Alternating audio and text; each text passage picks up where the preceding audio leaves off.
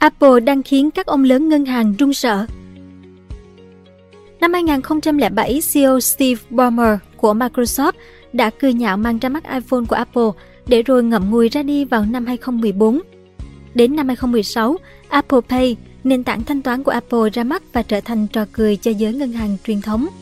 Thế nhưng chỉ 7 năm sau, ngay cả CEO Jamie Dimon của JP Morgan Chase cũng phải lo sợ trước sự bành trướng trong lĩnh vực tài chính của nhà táo khuyết Vậy Apple đã làm điều đó như thế nào? Khi Apple lớn sân sang mảng tài chính Ngày 17 tháng 4 năm 2023, Apple chính thức bước vào cuộc đua thu hút tiền tiết kiệm khi ra mắt dịch vụ gửi tiền với lãi suất hàng năm lên tới 4,15%. Quyết định này đánh dấu bước đi tiếp theo lớn sân sang lĩnh vực dịch vụ tài chính của gã khổng lồ công nghệ Mỹ. Cụ thể thì khách hàng có thể mở tài khoản tiết kiệm lãi suất cao thông qua tài khoản thẻ tín dụng của Apple, Apple Card các tài khoản tiết kiệm không yêu cầu số tiền gửi tối thiểu và được cơ quan bảo hiểm tiền gửi Liên bang Mỹ FDIC bảo đảm. Số dư tối đa cho phép đối với mỗi tài khoản là 250.000 đô la, khách hàng không thể chi tiêu trực tiếp từ tài khoản tiết kiệm của Apple mà cần chuyển sang một tài khoản vãng lai, tài khoản chuyên sử dụng để thanh toán, hoặc là Apple Cash, dịch vụ ví của Apple giúp khách hàng nhận tiền gửi và thanh toán tiền thông qua ứng dụng. Được biết, dịch vụ gửi tiết kiệm lãi suất cao của Apple mới ra mắt đã hút 990 triệu đô tiền gửi tiết kiệm chỉ trong 4 ngày. Riêng ngày đầu tiên ra mắt, nguồn tin của Forbes cho biết dịch vụ này đã hút tới 400 triệu đô tiền gửi.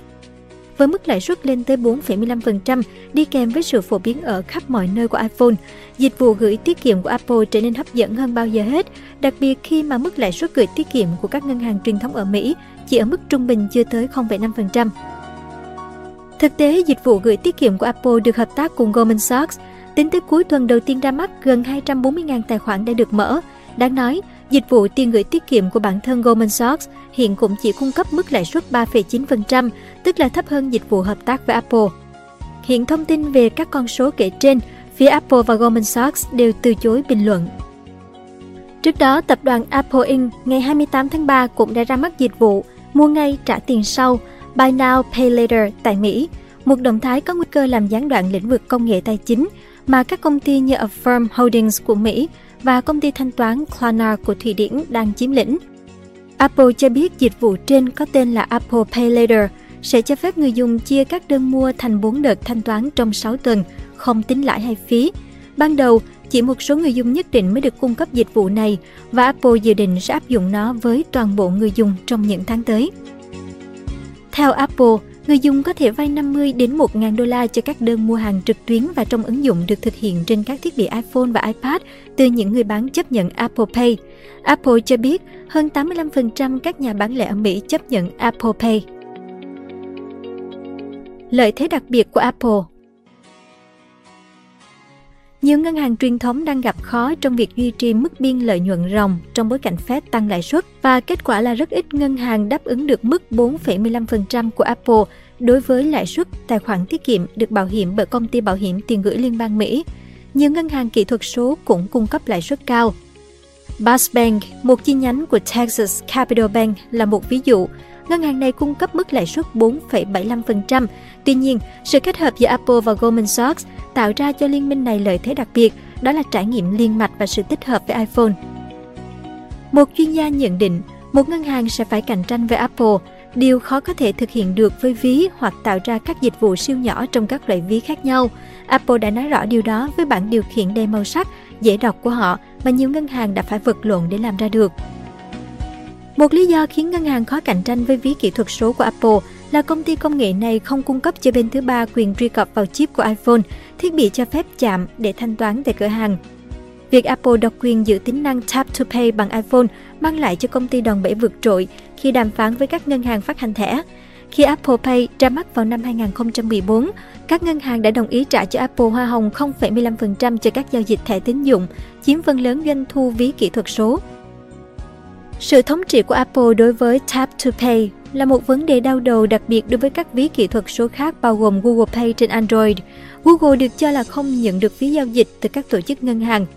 Không giống như Apple, Google cho phép các công ty khác tích hợp tính năng Tap to Pay trên điện thoại Android. Những ứng dụng thanh toán như Venmo và Cash App cũng không được cung cấp thanh toán trên iPhone.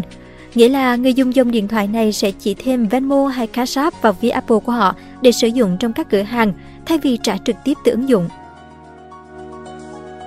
Tạo nên móng vững chắc nhờ chiến thuật tầm ăn dâu.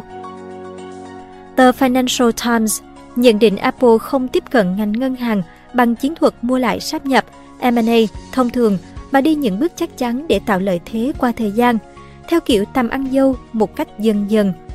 Bằng chứng điển hình cho chiến lược chậm nhưng chắc này của Apple là Apple Pay, dịch vụ thanh toán di động được ra mắt cùng iPhone 6 vào năm 2014.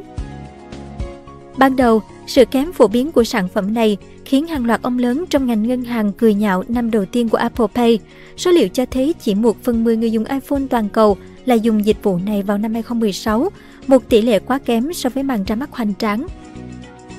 Tuy nhiên, theo thống kê của Deepwater Asset Management, tỷ lệ này nhanh chóng tăng lên 50% người dùng iPhone vào năm 2020 và đến năm 2022 là 75%.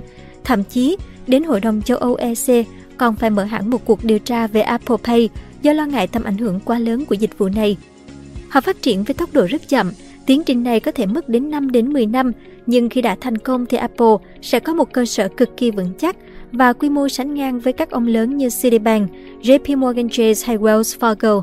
Giám đốc Gene Munster của Deepwater cảnh báo. Trả lời Financial Times, Ba cựu nhân viên của Apple cho biết tập đoàn này đang chơi một cuộc chiến dài hạn trong mảng tài chính và thanh toán để đạt những nền móng vững chắc nhất nhằm giành lấy thị phần lớn trên thị trường. Ví dụ Apple đã dành nhiều năm để phát triển dự án nội bộ Project Murfield, qua đó giúp cho iPhone không chỉ gửi được tiền mà còn nhận lại được chúng. Chức năng này đã từng được giới thiệu thoáng qua tại hội chợ công nghệ tháng 2 năm 2022.